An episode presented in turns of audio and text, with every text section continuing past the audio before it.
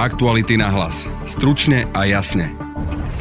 Ide o zmluvy s firmou Alexis, priateľa Františka Imreceho Michala Suchobu za 42 miliónov eur, ktoré sú predmetom trestného stíhania ale okrem toho finančná správa uzavrela aj ďalšie utajované zmluvy za ďalšie desiatky miliónov s inými IT firmami. Miliónové zmluvy, ktoré nie sú po rokoch tajomstvom. Dokumenty, pre ktoré dnes stíhajú ex-prezidenta finančnej správy Františka Imreceho, oligarchu Jozefa Brhela a jeho brata Petra, či IT magnáta Michala Suchobu. Aktuality SK sa k ním dostali a cez ne máte k ním prístup aj vy. Čo obsahujú a prečo boli dlhé roky utajované a čo hovoria o biznis modeli boli stíhaných. Téma pre Martina Turčeka z investigatívneho týmu Aktualit. Naznačujú, že IT sektor, do ktorého sa lejú v podstate miliardy, naozaj slúži pre mocných ako istý kanál na nastavenie nejakých veľmi pochybných príjmov a v tomto prípade ani neboli skontrolovateľné na rozdiel od iných zmluv. A v druhej časti podcastu sa pozrieme na zmeny, ktoré sa pripravujú v ústavnom zákone o dôchodkoch.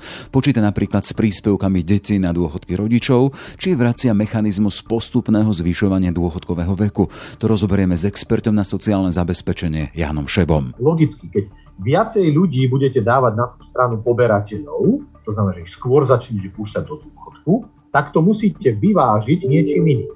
To znamená, že buď sem zoberiete viacej ľudí, ktorí budú pracovať, otvoríme sa migrantom, zatraktívime trh práce, a nejakým spôsobom sem prilákame firmy, nech, nech tu jednoducho sa začne pracovať a nech je tu väčšia, väčší počet pracujúcich. Alebo tá druhá možnosť, ktorá je vždy nepopulárna, zdvihnete odvody pracujúcich.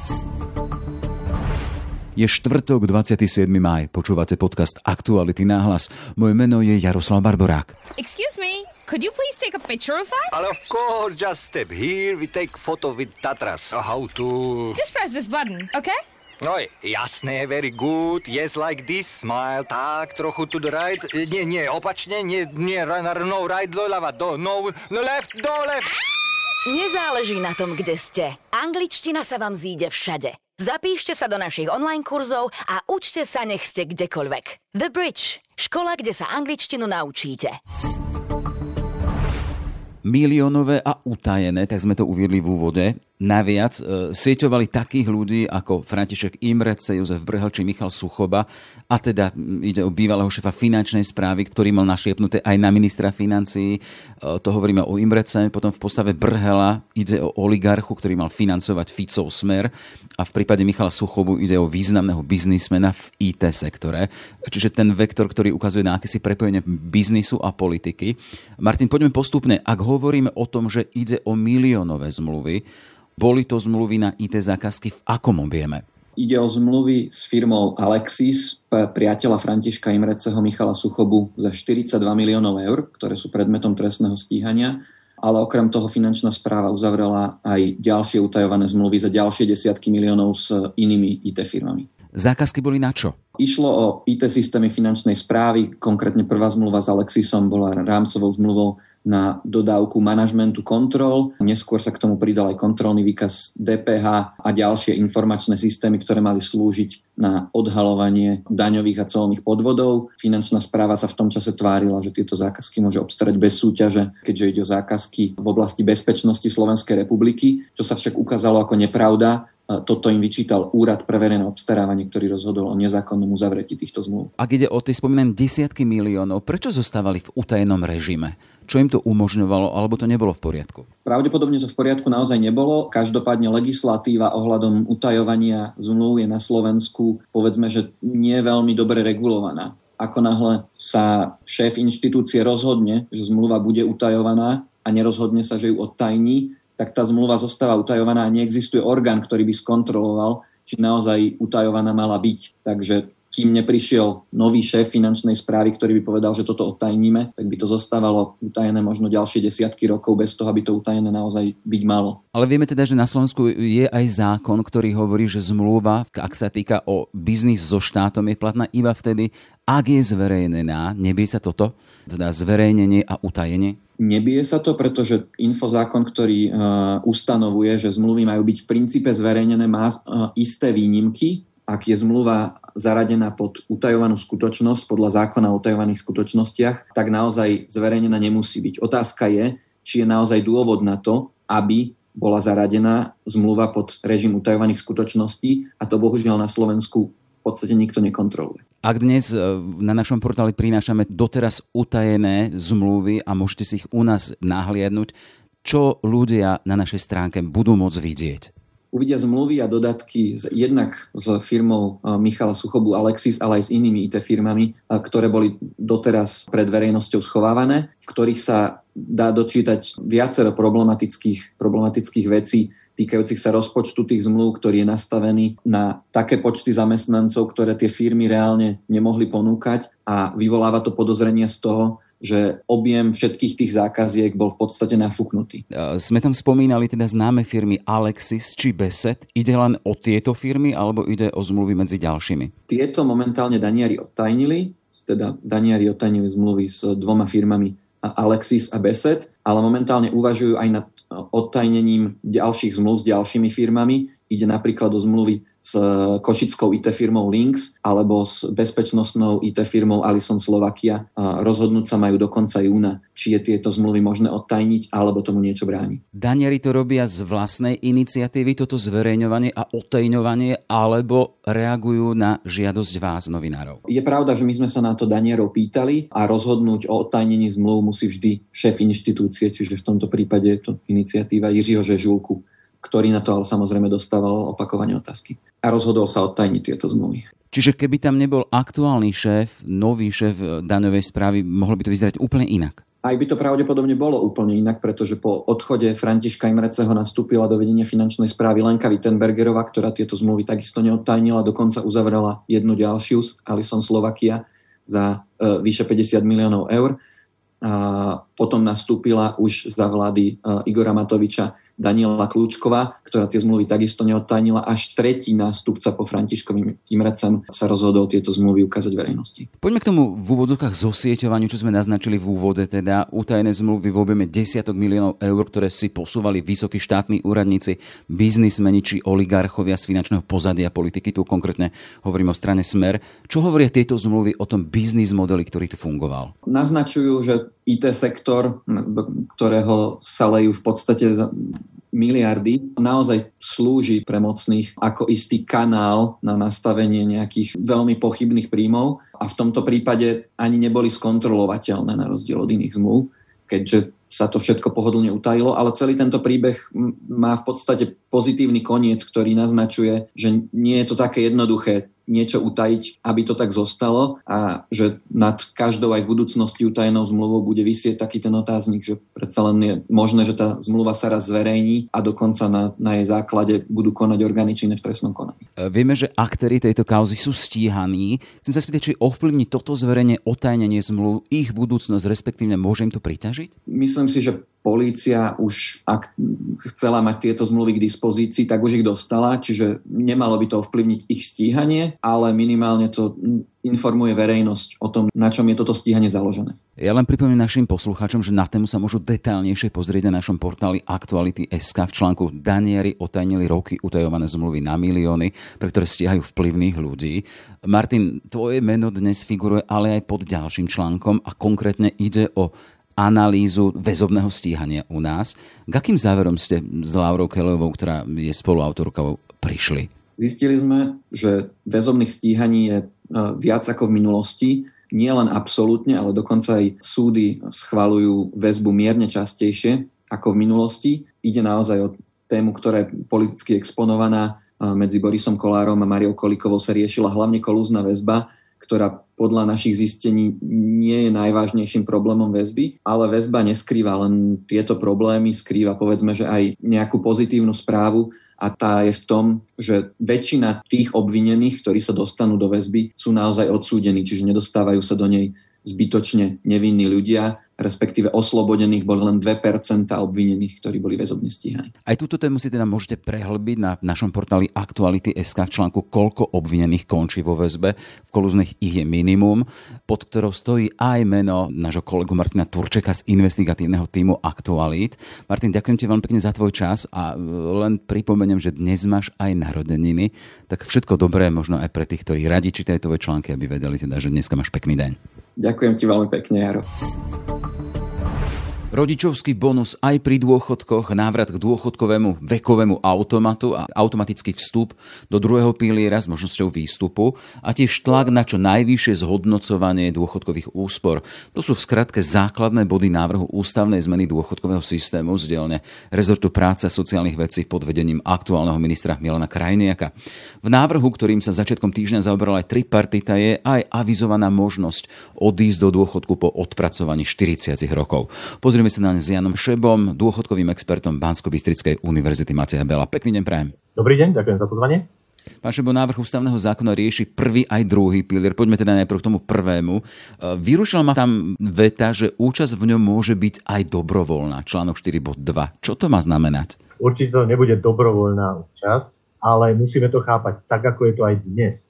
Aj dnes máte dobrovoľnú účasť v prvom pilieri, pretože zákon teda v tomto prípade zákon o sociálnom poistení, nie všetkým obyvateľom alebo občanom ukladá povinnosť byť zúčastnený na dôchodkovom zabezpečení. Vysvetlím, keď nemáte príjem, tak vy nie ste zúčastnení na dôchodkovom poistení. Alebo keď ste osoba, ktorá vykonáva slobodné povolanie, vy nemusíte byť zúčastnení. A práve pre takéto prípady už aj dnes zákon o sociálnom poistení pozná niečo ako dobrovoľne dôchodkovo poistená osoba.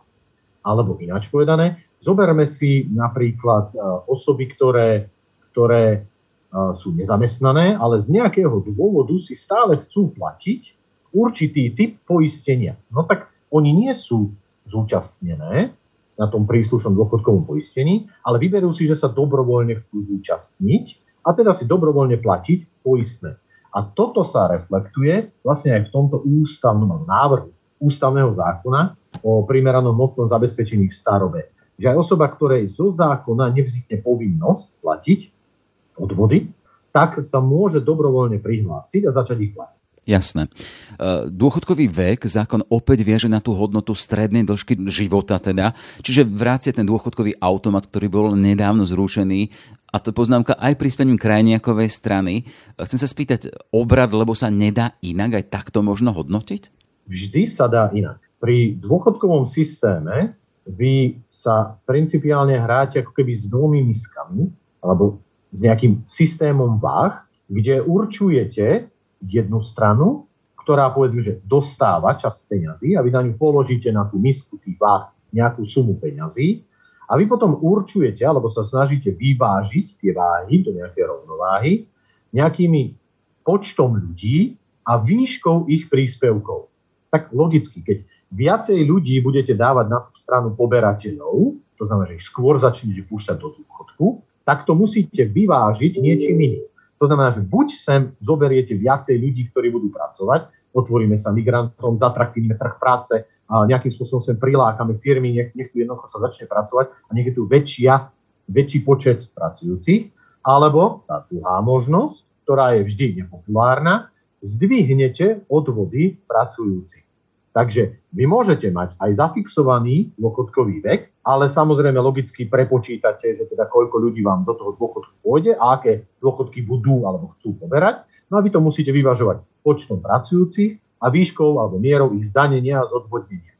Takže toto sú, toto sú tie dve, ako v podstate ako keby taký systém váh, o ktorý sa vy ako minister alebo človek zodpovedný za dôchodkový systém máte starať. Čiže ak platí to, že zakrývame sa perinou, na ktorú máme, toto je ekonomicky jednoducho schodnejšia cesta. Posunúť to a posúvať to postupne podľa tej strednej dĺžky dožitia. Samozrejme áno, toto je jedna z možných riešení. Naviazanie dôchodkového veku na strednú dĺžku dožitia staršej populácie a je to aj odôvodniteľné ekonomicky, pretože ponechávate v platnosti základný mechanizmus, že dve časti svojho života pracujem a jednu časť svojho života by som mal byť schopný poberať dôchodok. Keďže my vieme, že mladší ľudia aj vplyvom toho, že dlhšie študujú a potom ešte idú, povedzme, že užívať si trošku svet, tak nastúpia do toho plného pracovného pomeru nie v 16, 17, 18 rokoch, ako sme nastupovali naša generácia alebo generácia našich otcov, ale nastupujú na trh práce niekde okolo 24 až 27 rokov a logicky by si mali odpracovať tie dve časti, tak logicky je nevyhnutné posúvať ten dôchodkový vek, pretože zároveň sa aj žije zdravšie a žije sa dlhšie, teda na dôchodku prežijú dlhšie. To znamená, že to, to naviazanie dôchodkového veku na strednú dĺžku dožitia iba zachováva ten, ten, ten racionálny, aj ekonomicky racionálny pomer dva diely svojho pracovného života, teda svojho života na trhu práce a jeden diel svojho života na V rámci zmien a, a toho, čo sa má robiť s prvým pilierom, s tým priebežným, na tú výšku dôchodku z tohto priebežného piliera má vplývať podľa tej novej úpravy aj počet odpracovaných rokov, ale rovnako aj počet vychovaných detí. A to je tá diskutovaná otázka rodičovského bonusu, teda že na dôchodky môžu rodičom prispievať aj deti. Tu ma zaujíma váš verdikt. Pozor, viem, že debata o kompenzácii výpadku z trhu práce dôsledku výchovy dieťaťa sa viac menej sústreďuje iba na ten rodičovský bonus, to však ale nie je pravda. Priamo ústava, nie tento návrh ústavného zákona, ale priamo ústave je povedané, že výchova, alebo respektíve starostlivosť o dieťa, v dôsledku ktorej vy vypadnete na určitý čas z trhu práce a teda si neprispievate do dôchodkového systému, nesmie byť na újmu pri výpočte dôchodku.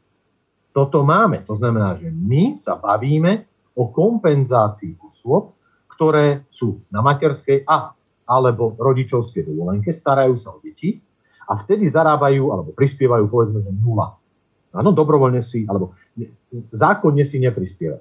Za toto obdobie im teda netečie to, to, to, to známe obdobie dôchodkového poistenia a logicky, kebyže na to nereflektujeme, tak im za, to, za toto obdobie naopak ešte aj klesá, majú nízky vymeriavací zákon. V súčasnosti my kompenzujeme tieto osoby, že im ako keby priznáme, keď sú na rodičovskej dovolenke, že im priznáme 60% priemernej mzdy spred dvoch rokov. To znamená, že my uznávame, že starostlivosť o dieťa dnes sa rovná 60% priemernej mzdy spred dvoch rokov. A takéto dôchodkové nároky im priznáme. To znamená, že väčšine žien práve toto obdobie starostlivosti o dieťa znižuje e, osobný, alebo ten priemerný osobný mzdový bod, alebo ináč povedané dôchodok. No a v ústave sme povedali, že to nesmí znižovať. A práve preto my už kompenzujeme túto, túto povedzme, starostlivosť o deti, alebo túto výchovu dieťaťa. Ale rodičovský bonus je niečo naviac, niečo, čo je nesystémové a niečo, čo mimo vášich zásluh vám priznáva vyšší dôchodok. Ešte jedna vec, ten, ten dôležitý fakt, o ktorom hovoril minister, tento návrh ústavného zákona obsahuje aj tú možnosť odísť do dôchodku predčasne po odpracovaní 40 rokov. Doteraz to nebolo. Doteraz to nebolo, je to niečo ako novinka, ale je nutné ju chápať e, v kontexte toho zákonného dôchodkového veku. A musím to vysvetliť takýto, povedzme, že jednoduchým spôsobom. Keďže máme zákonný dôchodkový vek, ktorý je platný pre všetkých a vieme, že sa bude meniť vzhľadom na strednú dĺžku dožitia tej populácie odchádzajúcej do dôchodku, alebo ináč povedané, bude sa meniť v závislosti od toho, ako dlho sa tí starší ľudia na dôchodku e, dožívajú, tak sme museli riešiť problém, to, čo chcú aj odborári, alebo to, čo je vhodné mať v dôchod, modernom dôchodkovom systéme, a to je nejaká flexibilita vášho rozhodovania o tom, či už odídem do dôchodku, kedy odídem do dôchodku, s akým príjmom alebo s akým dôchodkovým príjmom môžem odísť.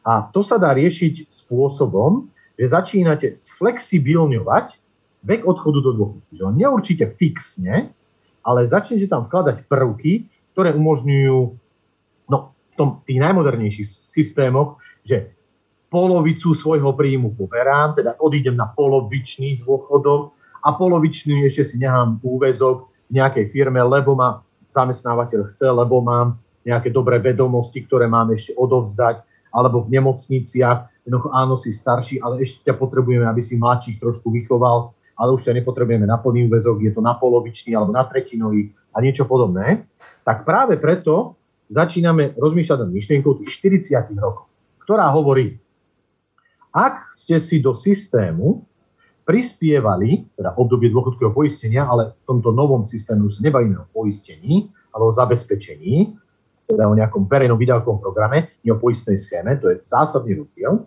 tak je potom povedané, ak ste 40 rokov prispievali, bez ohľadu na to, či ste dosiahli zákonný dôchodkový vek, máte nárok požiadať o starobný dôchodok. Zároveň je tam povedané B. Pozrieme sa, teda aký vysoký ten dôchodok dostane. Pozrieme sa, koľko ste si za tých 40 rokov odviedli uh, tých odvodov a rozpočítam, rozpočítam vám, rozpočítame vám to na obdobie, ktoré sa tieto osoby dožívajú na dôchodku. Príklad, ako 18-ročný vypadnete zo strednej školy alebo z učilištia, začnete pracovať, nie ste nezamestnaní, celý život 40 rokov pracujete, 58 si poviete, fajn, mám toho dosť, chcem odísť do dôchodku. Splnili ste podmienku 40 rokov, teda váš individuálny dôchodkový strop 40 rokov začne byť platný. Prídete do sociálnej poisťovne a poviete, vypočítajte mi dôchodok, ja viem, že mám 58 rokov, ale splnil som 40 odpracovaných rokov, vypočítajte mi dôchodok. Oni sa pozrú, za 40 rokov ste odviedli e, odvody na dôchodkové zabezpečenie, povedzme, že vo výške 100 tisíc, 58-ročné osoby sa dožívajú ešte 30 rokov na dôchodku, no tak vám tých 100 tisíc rozpočítame na 30 rokov. Alebo ináč povedané, prvý rok na dôchodku dostanete 100 tisíc lomeno 30, to je tých povedzme 3333 eur, delené 12. A vyjde vám to okolo 260-270 eur. Ak je to viac ako životné minimum, aby sa vám ostatní pracujúci nemuseli skladať na nejakú sociálnu dávku, tak vám sociálna poisťovňa povie, dobre, môžete ísť do dôchodku. Ako ho chápať? Je to v skutočnosti predčasný dôchodok pre osoby, ktoré majú nižšie vzdelanie alebo ktoré naozaj na tom trhu práce tých 40 rokov si odpracovali. Ak sa bereme doktora, lekára, ktorý zo školy vypadne ako 26-27 ročný, tak pre neho takéto niečo nepripadá do úvahy, pretože vo väčšine prípadov tých 40 odpracovaných rokov by dosiahol vo veku, kedy ho chytí už aj zákonný dôchodkový vek. Takže berme týchto 40 odpracovaných rokov ako predčasný dôchodok pre osoby, ktoré naozaj poctivo tých 40 rokov pracovali a prispievali od Ale nečakajme od neho základ, zázraky od toho predčasného dôchodku, najmä z dôvodu, že sa bude vypočítať ten dôchodok na základe toho, koľko odvodov ste zaplatili, koľko veľa ste prispeli. A to sa vám rozpočíta na tú strednú dĺžku. Jasné. Toľko teda prvý priebežný pilier. Poďme ešte k zmenám v druhom pilieri. Tam sa vracia ten povinný vstup s možnosťou vystúpenia zo systému do dvoch rokov od toho zákonného vstupu. Dôležitá zmena. Z pohľadu ľudí áno. A dôležitá nie z dôvodu, že by sa mali báť, ale skôr naopak mali by sa tešiť, že zavádzame aspoň z časti trošku ten štátny paternalizmus. To znamená, že snažíme sa rozkladať automaticky, automaticky pre týchto mladých ľudí, rozkladať riziko ich dôchodkového príjmu medzi dva faktory. Trh práce, teda ste závislí na svojich deťoch, koľko ich bude, koľko budú pracovať, aké mzdy budú mať, aké odvody vám zaplatia. A od finančných trhov, to znamená, aká bohatá je spoločnosť celosvetovo, investovania do firiem, ktoré vyvíjajú nové produkty a vy na nich participujete. Bohužiaľ, je nutné povedať, že kým dnes príjem dôchodcu je takmer 99, niečo percenta výlučne od štátu, teda sociálne poisťovne, ani budúci dôchodcovia nemôžu očakávať, že to bude rozložené rovnomerne 50 na 50. Medzi finančné trhy a v podstate živobytie alebo úroveň blahobytu vo svete a trh práce, teda závislosti na mladých, Bohužiaľ, ten nový systém navrhuje, že maximálne tá štvrtina odvodov má ísť na druhý pilier, takže môžete očakávať, že niekde okolo štvrtiny vášho dôchodku by mal byť z, tých kapitaliza- z toho kapitalizačného piliera, teda z toho dlhodobého investovania a sporenia si v rámci druhého piliera. Takže toto je tá, povedzme, že nie taká veľmi pozitívna správa, to znamená, že stejne tí ľudia, ak si nebudú mať iné typy úspor, tak budú z troch štvrtín závislí na štáte a teda na politikoch, akým spôsobom to. Takže dobrá vec je, ide sa automatickým vstupom, ale netreba očakávať, že v podstate ten druhý pilier bude nejaký extrémne významný. Mal by byť štvrtinou, možno tretinou vášho dôchodkového príjmu. Ešte zaujímavým momentom a zmenou bude aj to teda, že je tam aký formulovaný akýsi nárok na zrozumiteľnú informovanosť asi sa reaguje teda ohľadom toho druhého píliera, ohľadom výnosnosti, ohľadom toho, že kde ľudia vlastne aktuálne sporia správcovské spoločnosti budú mať z toho ústavného zákona povinnosť raz do roka ročne informovať ľudí. Prispieje to, alebo je tam predpoklad toho, že poučia ľudí o tom, že kde sa tie peniaze zhodnocujú najlepšie? Tuto musím povedať, že je to širšie myslené. Ak sa bavíme o práve na informovanosť a je tam veľmi veľká, veľ, jeden veľký cieľ v tomto návrhu ústavného zákona, to je cieľ transparentnosti a informovanosti ľudí o ich dôchodkových nárokoch preto, aby mohli na jednej strane dôverovať v stabilitu, alebo dôverovať v stabilitu tohto dôchodkového systému, ale zároveň, aby vedeli robiť dobré rozhodnutia v rámci alokácie svojich príjmov do iných foriem, uh, iných foriem majetku iných foriem sporenia, či si zoberiem, môžem si dovoliť zobrať hypotéku, alebo naopak, či mám ešte investovať v rámci tretieho piliera, štvrtého piliera, zabezpečovať sa dodatočne, tak je tam do toho návrhu ústavného zákona vložená tzv. povinnosť informovanosti. Do začiatku to je oranžová obálka skutočnosti, ak to mám tak jednoducho povedať. To znamená, že to nie je len povinnosť pre Mimochodom, správcovia v druhom pilieri už majú povinnosť každý rok vám robiť odhady vášho dôchodku. Správcovia v treťom pilieri to už majú nejaké 2-3 roky, správcovia v druhom pilieri to tento rok robili prvýkrát. Jediný, kto nám cel, do celej tej skladačky chýba, je sociálna poisťovňa. A tam to bude veľmi komplikované, aj vzhľadom na to, že sociálna poisťovňa má extrémne komplikovaný, zložitý informačný systém skladajúci sa z nejakých 37 autonómnych systémov, ktoré komplikovaní medzi sebou spolupracujú. A navyše ešte nemá plne digitalizované naše záznamy o našich pracovných kariérach. Ona má plne digitalizované záznamy od roku 2004. To je to, čo si môžete požiadať cez individuálny účet poistenca a vidieť, aké záznamy o dôchodkových nárokoch po vás sociálna poistenia vie.